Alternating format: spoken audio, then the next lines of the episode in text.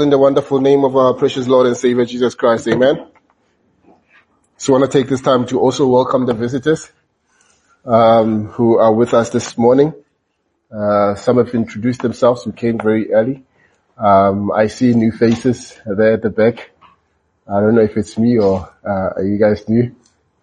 Are, are you new? Well, uh, what are your names? Uh, my name is Gabo and uh, I like to show Oh, okay. All right. Awesome. Awesome. My namesake. awesome. Welcome. Um, also a special welcome to um, Bethel and and Pardon, um, all the way from the UK. Um, came to see uh, the, uh, Bethel is Pastor Nyoni's uh, daughter. Um, so welcome them, and also uh, Mr. Bishop and his family as well. Um, we we um, believe in, in expository preaching. What expository preaching means is that we preach the Bible um, book by book. And so for the past um, um, couple of months, uh, probably a year and a, a few months, we've been going through the gospel according to Mark. And um, we are in Mark chapter 12 this morning. Mark chapter 12, reading from verse 18 to verse 27. Last week when we left off from Mark chapter 12, we saw Jesus interacting with uh, the Herodians and the Pharisees. They came to test him. It seems that um, there's a conspiracy to test Jesus and get him in trouble. Um, but now there's a theological test that is placed on Jesus by the Sadducees. This is Mark chapter 12 verse 18 to 27. The title for this morning's sermon is questions of eternity. Questions of eternity. Let us read uh, follow me as I read from the ESV, uh, Mark chapter 12 verse 18 to 27. And Sadducees came to him who say that there is no resurrection. And they asked him a question saying, teacher, Moses wrote for us that if a man's brother dies and leaves a wife, but leaves no child, the man must take the widow and raise the, raise up offspring for his brother there were seven brothers. The first took a wife and when he died, left no offspring. The second took her and died, leaving no offspring. And the third likewise. And the seven um, left no offspring. Last of all, the woman also died. In the resurrection, when they rise again, whose wife will she be? For the seven had her as a wife. Jesus said to them, is this not the reason you are wrong? Because you know neither the scriptures nor the power of God. For when they rise from the dead, they neither marry nor are given in marriage, but are like angels in heaven.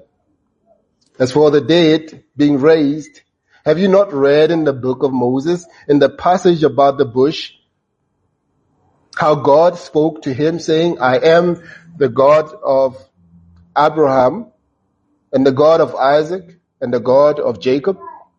He is not God of the dead, but of the living. You are quite wrong. This is God's word. Let us pray. Indeed, uh, Lord, this morning our prayer is change our heart, O God. Make it ever true. Make me and mold me. This is what I pray. Our hearts are ready to hear your word. Our minds are ready to be transformed. Our will is ready to be bent to your will. Help us, O oh Lord, as we think about these eternal things. Stamp eternity on our hearts that your name will be glorified. In the name of our precious Lord and Savior Jesus Christ, amen. If you think about it, nearly every culture that has ever existed has possessed some type of belief in the afterlife. A 19th century professor at Yale University named, named James Dwight Dana summed up this hope of abiding life when he said that he did not believe that God would create man and then desert him at the grave. A quick overview of, of history shows that man has always possessed a hope of living beyond the grave.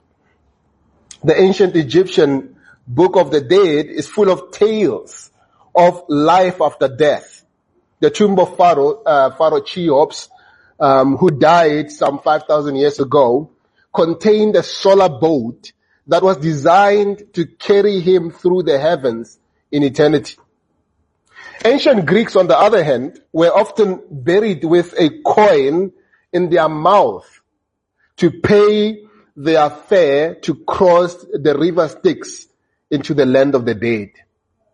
The Muslims look forward to their version of heaven where every sensual physical pleasure can be indulged throughout eternity.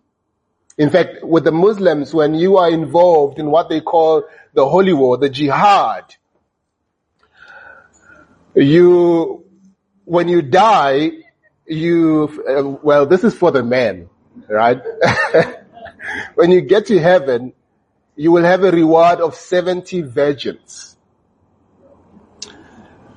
African traditional spirituality believes that those who die will assume a new role as guides and protectors of those they leave behind and will work as envoys of the higher being. They become ancestral spirits. Now, the ancient Jews were no exception. They also believed in life after death. The, their Talmud, which contained their written and oral traditions, were filled with references to life after death. Uh, that is the issue that confronts us in these verses this morning. When the Pharisees and the Herodians failed to trap Jesus in his words, another group of religious Jews thought they would give it a try. Today we will examine this encounter between Jesus and the Sadducees. In the course of studying these verses, we will consider some questions of eternity. We all have questions about life after death.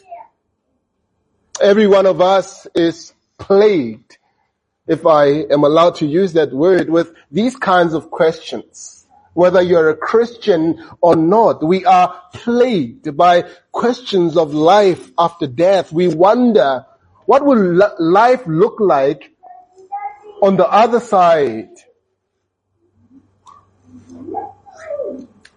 On the other side of the soil, what will life look like? Is this all that there is? Or is there something after we pass on? Uh, these are questions that plague us. We ask ourselves, what will the afterlife look like? What will we be when we get there? What will our relationships be with one another? And brothers and sisters, I know that we are all aware of these questions as well. It is not only questions that Christians ask. You, would hear it in funerals, right? In funerals, even, even when someone who was an unbeliever uh, uh, uh died, you'd hear things like, they are looking down on us. Have you heard that? Have you ever heard things like, God has gained another angel?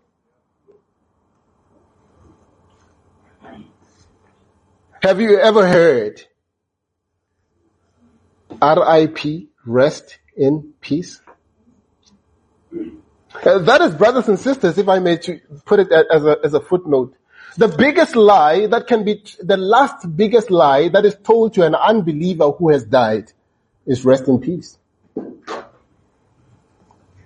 But anyways, let's, let's, let's get into this. Jesus addresses questions like those in these verses. Uh, let's consider the divisions of this text together as we look at questions of eternity. In verse 18, first of all, we see the opponents. As Jesus ministers in the temple, another group of Jews come to him. He has just confounded the Herodians and the, the, the Pharisees, they, they, they were left amazed at his answer. And Matthew tells us that this encounter took place on the same day that the Pharisees and the Herodians came. When you look at Matthew chapter 22 verse 23, they came for the very same reason. They wanted to discredit Jesus with the people. The Sadducees were a majority sect among the Jews. In fact, if you think about it this way, that theologically, um, in terms of theological ideologies, there were two groups. There were the Pharisees, and then there was the Sadducees. The Pharisees were more conservatives, and the Sadducees were liberals.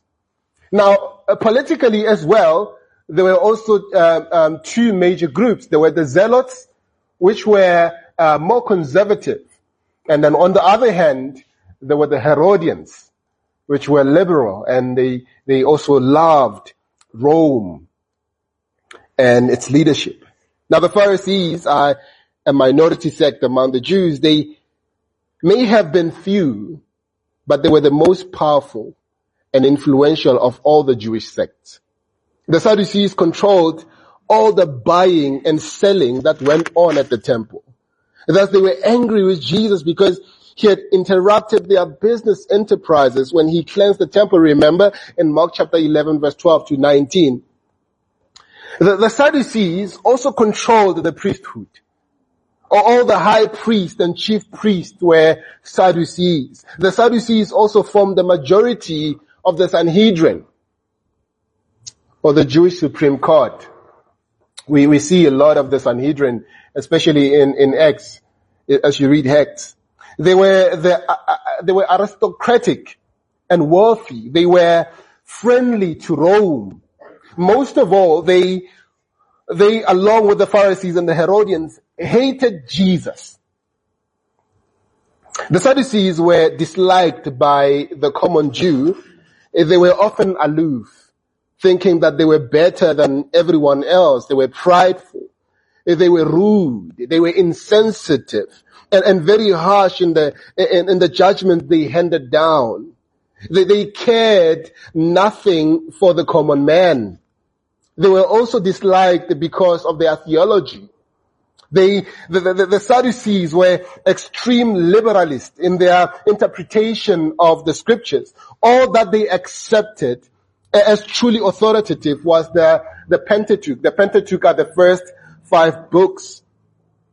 Genesis, Exodus, Leviticus, Numbers, and Deuteronomy.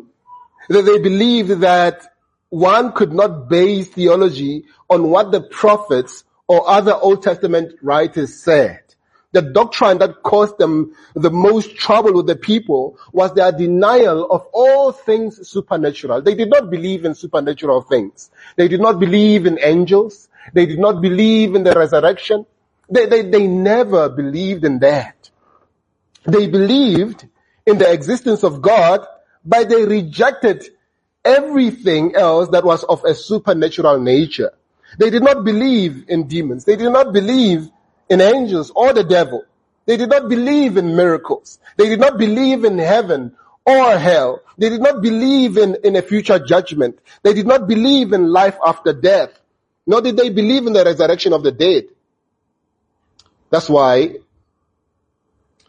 they were sad, you see. Oh, I should get it. I mean, it's a, it uh, was Sadducees. Sad, you see. But anyways, they, could not find these doctrines in their reading of the Pentateuch, so they rejected them out of hand. The, the Sadducees have been described as liberals, when in fact they were the extreme fundamentalists of the day. They, they refused to accept the authority of anything they could not support by their, by a literal reading of the law of Moses. Yet because they did not believe in life after death, a resurrection or a future judgment, they tended to live for the moment. They were what we call the YOLO people, right? You only live once. They, they lived their lives for power and profit. Their philosophy could, could be described as one of eat, drink, and be merry, for tomorrow we die. By the way, This is the same mentality that grips modern people. People in our day have rejected the Bible as the standard and rule of life. Because they have done that, they have no hope of life after death. And they have no hope of resurrection. They have no fear of a future judgment. Uh, people don't believe in the existence of evil or hell. They believe everyone who dies goes to heaven. Go to any funeral. Go to any funeral. Whether it's a Christian or not. They will talk about that person as if they are in heaven. Man does not believe that he will face God in judgment, so he lives as he pleases. That, that picture that the apostle Paul paints and in, in, in first, uh, in, in Romans of people who in their unrighteousness suppress the truth of God. But there is a God, isn't there? His word is still the final authority. There will be a resurrection. Man will live somewhere forever. Man will face God in judgment. There is a hell. There is Jesus. Jesus is our only true hope of salvation. In John chapter 14 verse 6, he says, I'm the way, the truth, and the life. No one goes to the Father except through me. If you notice the way he refers to himself, he uses the definite article. In other words, when he says, I am the way, he says there's no other way. When he says, I am the truth, he says there's no other truth. When he says, I am the life, there is no other life outside of him. When he says no one, it means no one without exception. Only one road lead to Jesus. It is not as the world says that all roads lead, eventually lead to Jesus. Only one road. And that is the road of repentance and faith in his finished work on the cross. Have you done that? Have you placed your faith in Jesus because of the gospel? Have you believed in the good news of the gospel? So we see first um, the opponents, the uh, Sadducees. Secondly, we see the silliness in verse 19 to verse 23. The silliness. These men come to Jesus and call him teacher, just like the Herodians and the Pharisees. From their lips, although it was true, from their lips it was designed to flatter Jesus and cause him to let down his guard. But it didn't work. These men appealed to Moses. He was the great lawgiver. He was the spokesman for God. He was universally respected by all the Jews. The Sadducees knew of Christ's respect for the scriptures. So they approach with what they see as a problem from the word of God. These men have constructed a puzzle that they feel Jesus cannot solve. Their aim is to embarrass him in front of all the people who have gathered in the temple.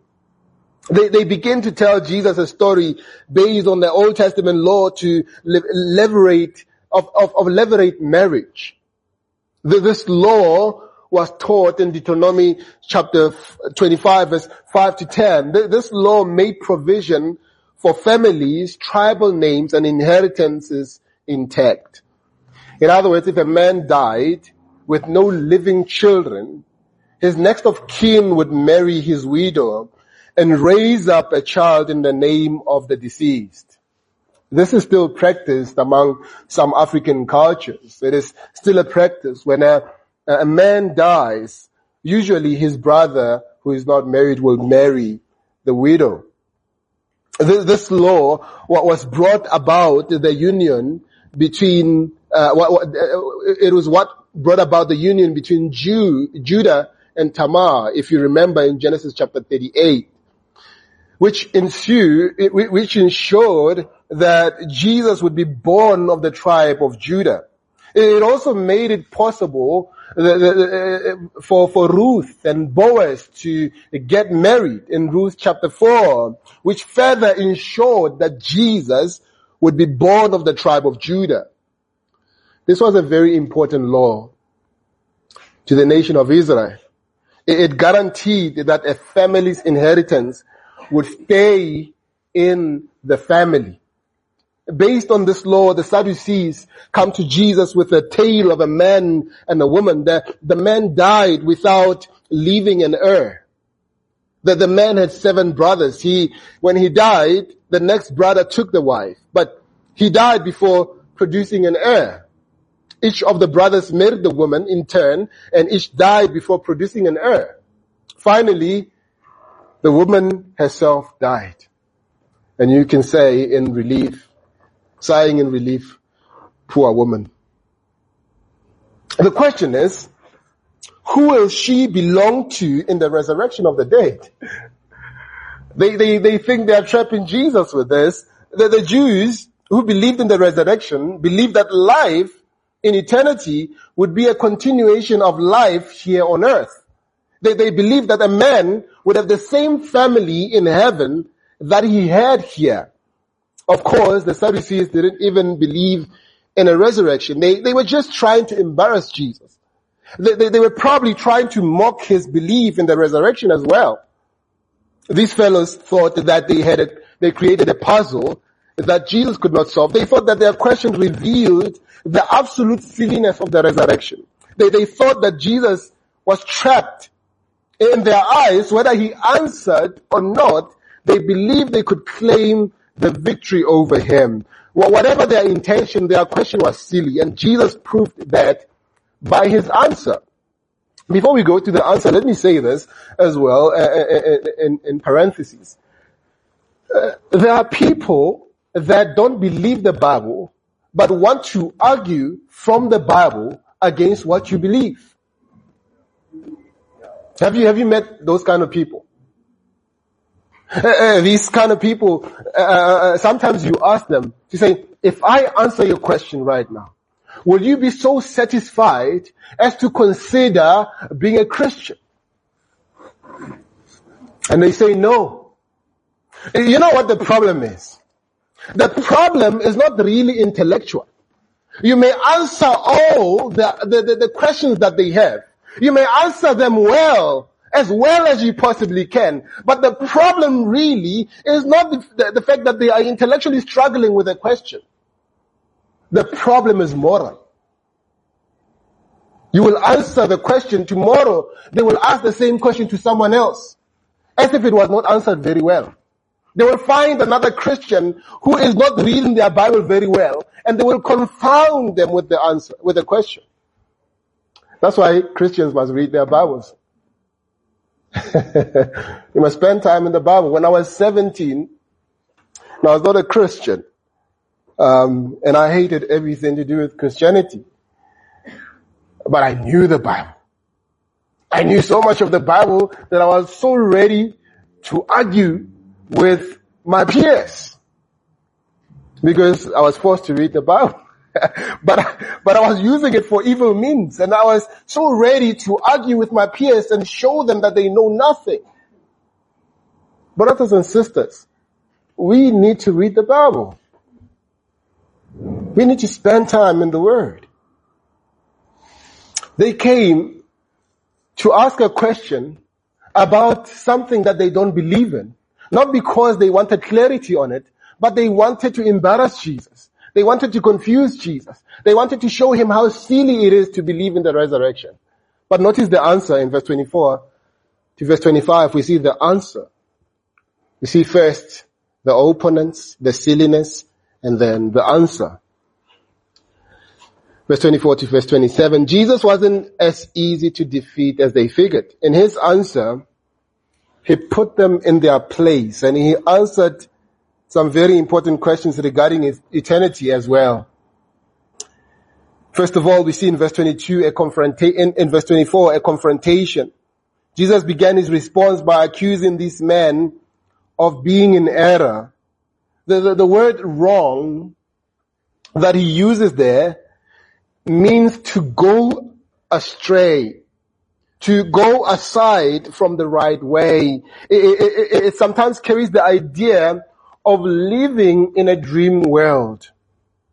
Jesus looks at these religious hypocrites and he says to them, you men have no idea what you're talking about. You are living in a dream world. You are dead wrong. I want to say it in Tswana. I know a lot of people might not hear me, but in, he's kind of saying, That's the emphasis. You are dreaming.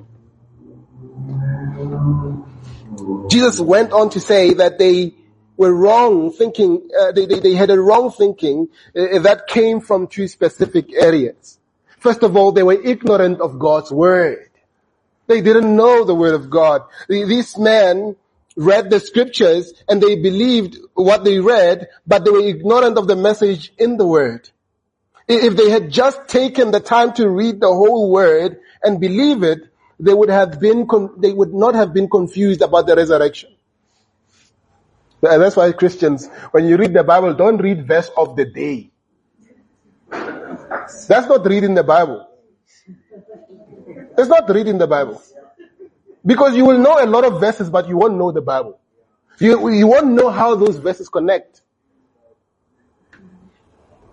The truth of the resurrection is printed all over the, the, the, the Old Testament. These men were, were, were like so many in our day. They, they knew just enough Bible to be dangerous.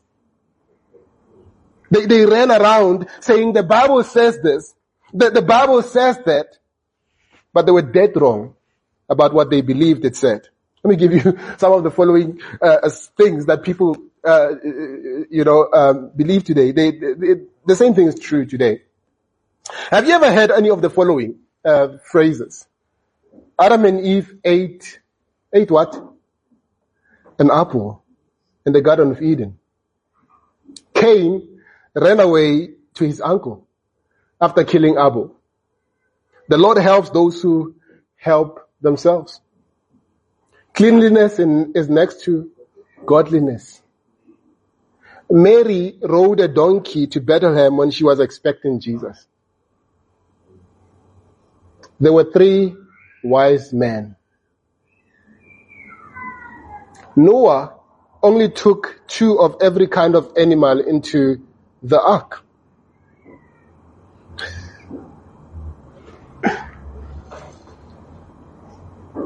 You have the power to speak things into existence.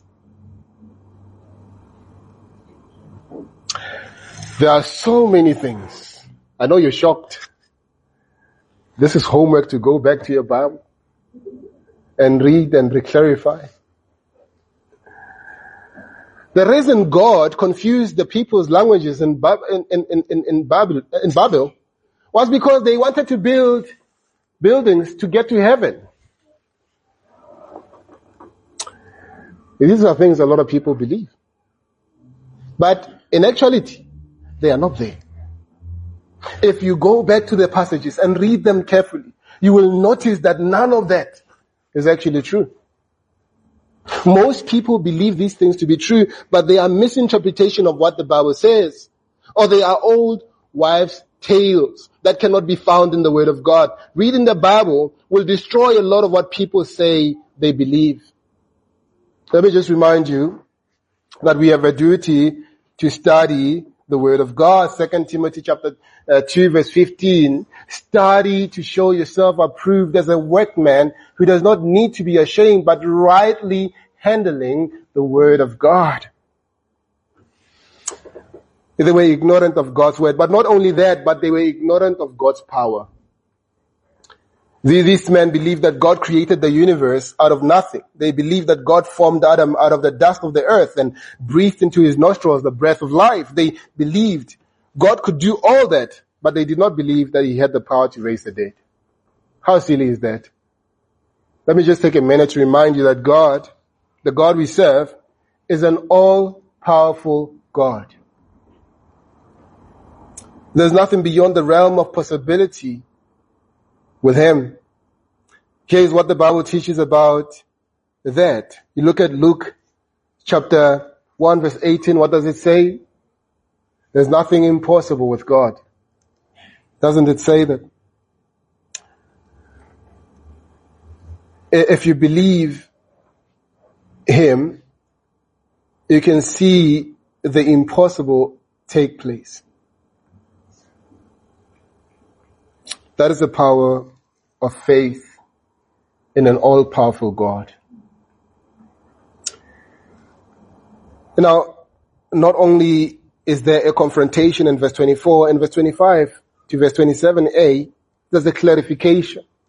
Jesus offers a clarification. Now, Jesus gets to the heart of this puzzle of theirs. He sets them straight about their errors in their belief system. Verse 25, Jesus refers to the nature of heavenly relationships. While the, the relationship of marriage is a wonderful and divinely ordained institution, it is an absolutely earthly institution. Marriage was designed for companionship, Genesis chapter 2 verse 18. It was designed for procreation, Genesis chapter 1 verse 22, and for the fulfillment of legitimate sexual needs, 1 Corinthians chapter 7 verse 2. When we get to heaven, we will be like the angels. Only in the sense that we will be physical, I mean, we will be spiritual beings that will have no, no need for the physical necessity of this earthly life. In heaven, like the angels, we will be deathless. We will be sinless. We will be sexless. We will be glorified and eternal. But unlike the angels, we will be like Jesus. That's what will, will, will distinguish us from the angels. We will be like Jesus. Life will be different when we get there. There will be no need for reproduction and childbirth because there will be no death. There will be no exclusive physical relationship like there are here because in heaven everyone will be perfectly and intimately related to everyone else, including God. In verse 26, 27, Jesus refers to the reality of the resurrection. The Sadducees came to Jesus talking about Moses, so Jesus turns to Moses to answer their question. He contextualizes. It's amazing, isn't it? That they believe in the first five books and they believe that the first five books don't teach about the resurrection. And Jesus goes to the first five books. He points them to Exodus chapter 3 to chapter 4, where Moses had his encounter with God at the burning bush. Four times in the passage in chapter 3 verse 6, 14 and 15. Chapter 4 verse 5, God says, I'm the God of your father, the God of Abraham, the God of Isaac, and the God of Jacob. In those areas, God speaks of Abraham, Isaac, and Jacob not as dead men, not as, but as men who are alive. In fact, they are alive. These men were more alive after they died than they were when they, while they were living in the world.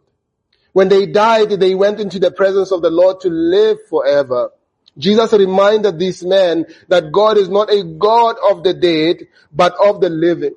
For, for God to refer to those three men in the present tense means that they were and are very much alive.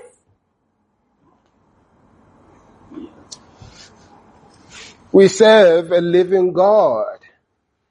Our God is not in the grave and although when we die, our bodies are hidden in graves, we continue to live in His presence. We serve the God of the living. You will notice that Jesus does not argue, argue the reality of the resurrection. He is not trying to prove that the resurrection is a real thing. Uh, the Bible does not try to do that. The Bible does not even try to prove that God exists. It assumes God exists. In the beginning, God. He simply states it as a fact in verse 24, 25. Jesus says, for when they rise from the dead, the, the resurrection is a reality because Jesus himself conquered death when he rose from the dead. He became the promise uh, of resurrection to all who believe in him for uh, salvation. Because Jesus rose from the dead, those who have their faith in him for salvation have passed from death to life. John chapter 5 verse 25. 4. When Jesus saves a soul, he raises the person from spiritual death. Ephesians chapter 2 verse 1. He makes them alive in himself. He gives them life. And that is why salvation is referred to as the new birth. John chapter 3 verse 3 uh, uh and, and, verse 7, uh, uh, we, we see Jesus speaking with Nicodemus. He speaks to him about the new birth and he, he tells them that, that those who experience the new birth, the, the, the, the, the kingdom of God are those who are born again. In other words, what Jesus Christ is saying about being born again, He says your first birth, there's something wrong with your first birth because you were born in sin and trespasses. That the new birth rectifies that. It brings you and cleanses you, regenerates you, makes you new. He who is new in Christ is a new creature. Old things have passed away. Behold, the new has come. When, when a person receives Jesus, they become a partaker of everlasting life. They are given his abundant life, both here and after. Everybody who dies will experience a resurrection. Some will get up again and receive everlasting life. Others will get up again and face God in judgment. Which is true for you? Which, where will you, how, how will you rise? Will you rise to the joy of the Lord? To the brightness of the Master's face? Or will you rise to the frown of God who tells you, I never knew you, get behind me? Which will you see and experience? Jesus is the dividing line between life and death, between heaven and hell, much of the nature of our existence in heaven will remain a mystery until we arrive there. But there are some things we can know for sure. Uh, let me share a few with you. First of all, you will still be known as you in heaven. You'll still be known as you in heaven. You might be given a new name, but you'll still be known as you. You will retain your individuality there your physical appearance will say that you are you. You will simply be better, perfected, and glorified. Remember Moses and Elijah on the Mount of Transfiguration in Matthew chapter 17. They were recognized and known. Those who die in Jesus lose nothing of themselves, but they become a better glorified self you will know your loved ones in heaven. As one man said, I know you are here and I will not be I will not be a bigger fool uh, there than I am here. You will know your loved ones in heaven, but let me tell you, your loved ones that are not in Christ, you will not see them in heaven. We should make that clear, shouldn't we? It might not be a popular thing to say today, but not everyone who dies go to heaven. It is only those who know Jesus Christ. It is only those who have surrendered their lives to Him. It is only those who have given their lives to Him. When you get to heaven, a couple of things that you're going to experience, as one Puritan says. First of all, you're going to be surprised that you will find people that you did not expect there. secondly, you're going to be surprised that people that you expected to be there are not there. And thirdly, you're going to be surprised that you are there. Because everyone who is in heaven does not deserve it. It is only a matter of grace. And everyone who is in hell deserves it.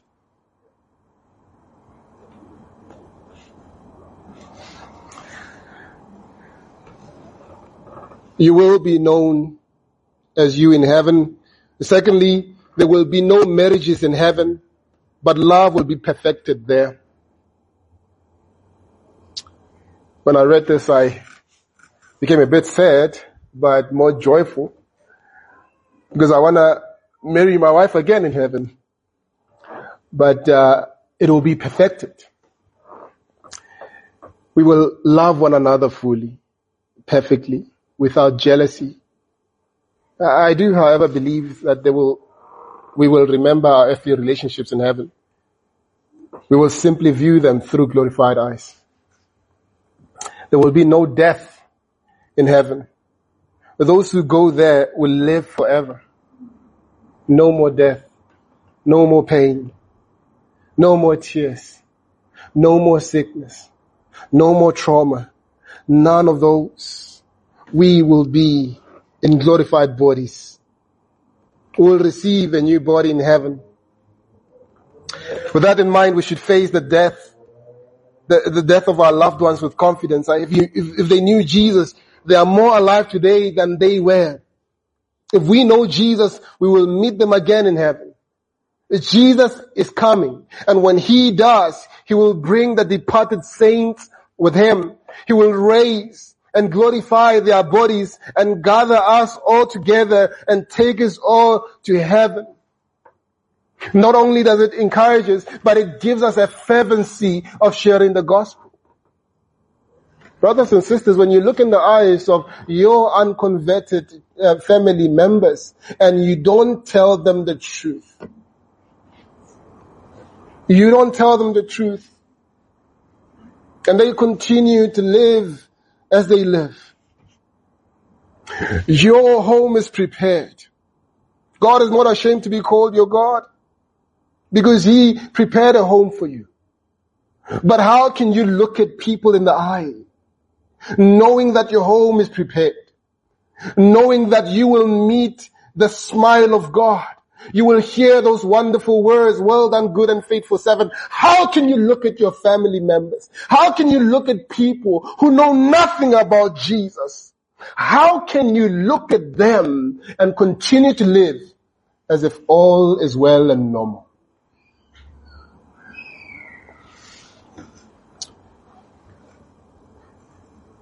I don't think we can. If we truly believe the gospel, if we truly believe the promises of God, it will be a, a bittersweet experience when we think about it.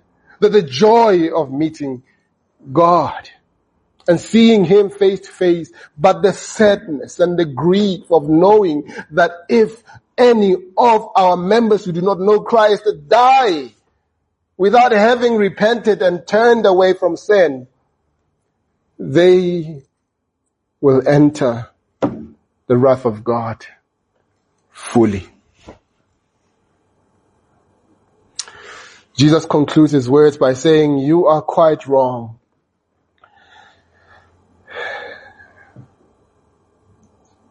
The word wrong, as I said earlier, means to stray, to go aside from the right way. But here it is, it is in a form that suggests that the Sadducees were guilty of leading themselves astray. They were blind to the truth that was right before them and they chose the wrong path over the right way. That is the reality of some people. They come to church. They hear the truth. They hear God calling them in His Word. They are sin exposed and they go out. Continue in those sins. Continue in rebellion. And they come back. And the process goes on and on and on. And they continue to hide themselves as God peels away at their characters, at their personalities. God peels away, exposing their sin, yet they cover it. God peels away, they cover themselves and go out and continue in that life. Brothers and sisters, there will come a day when that stops.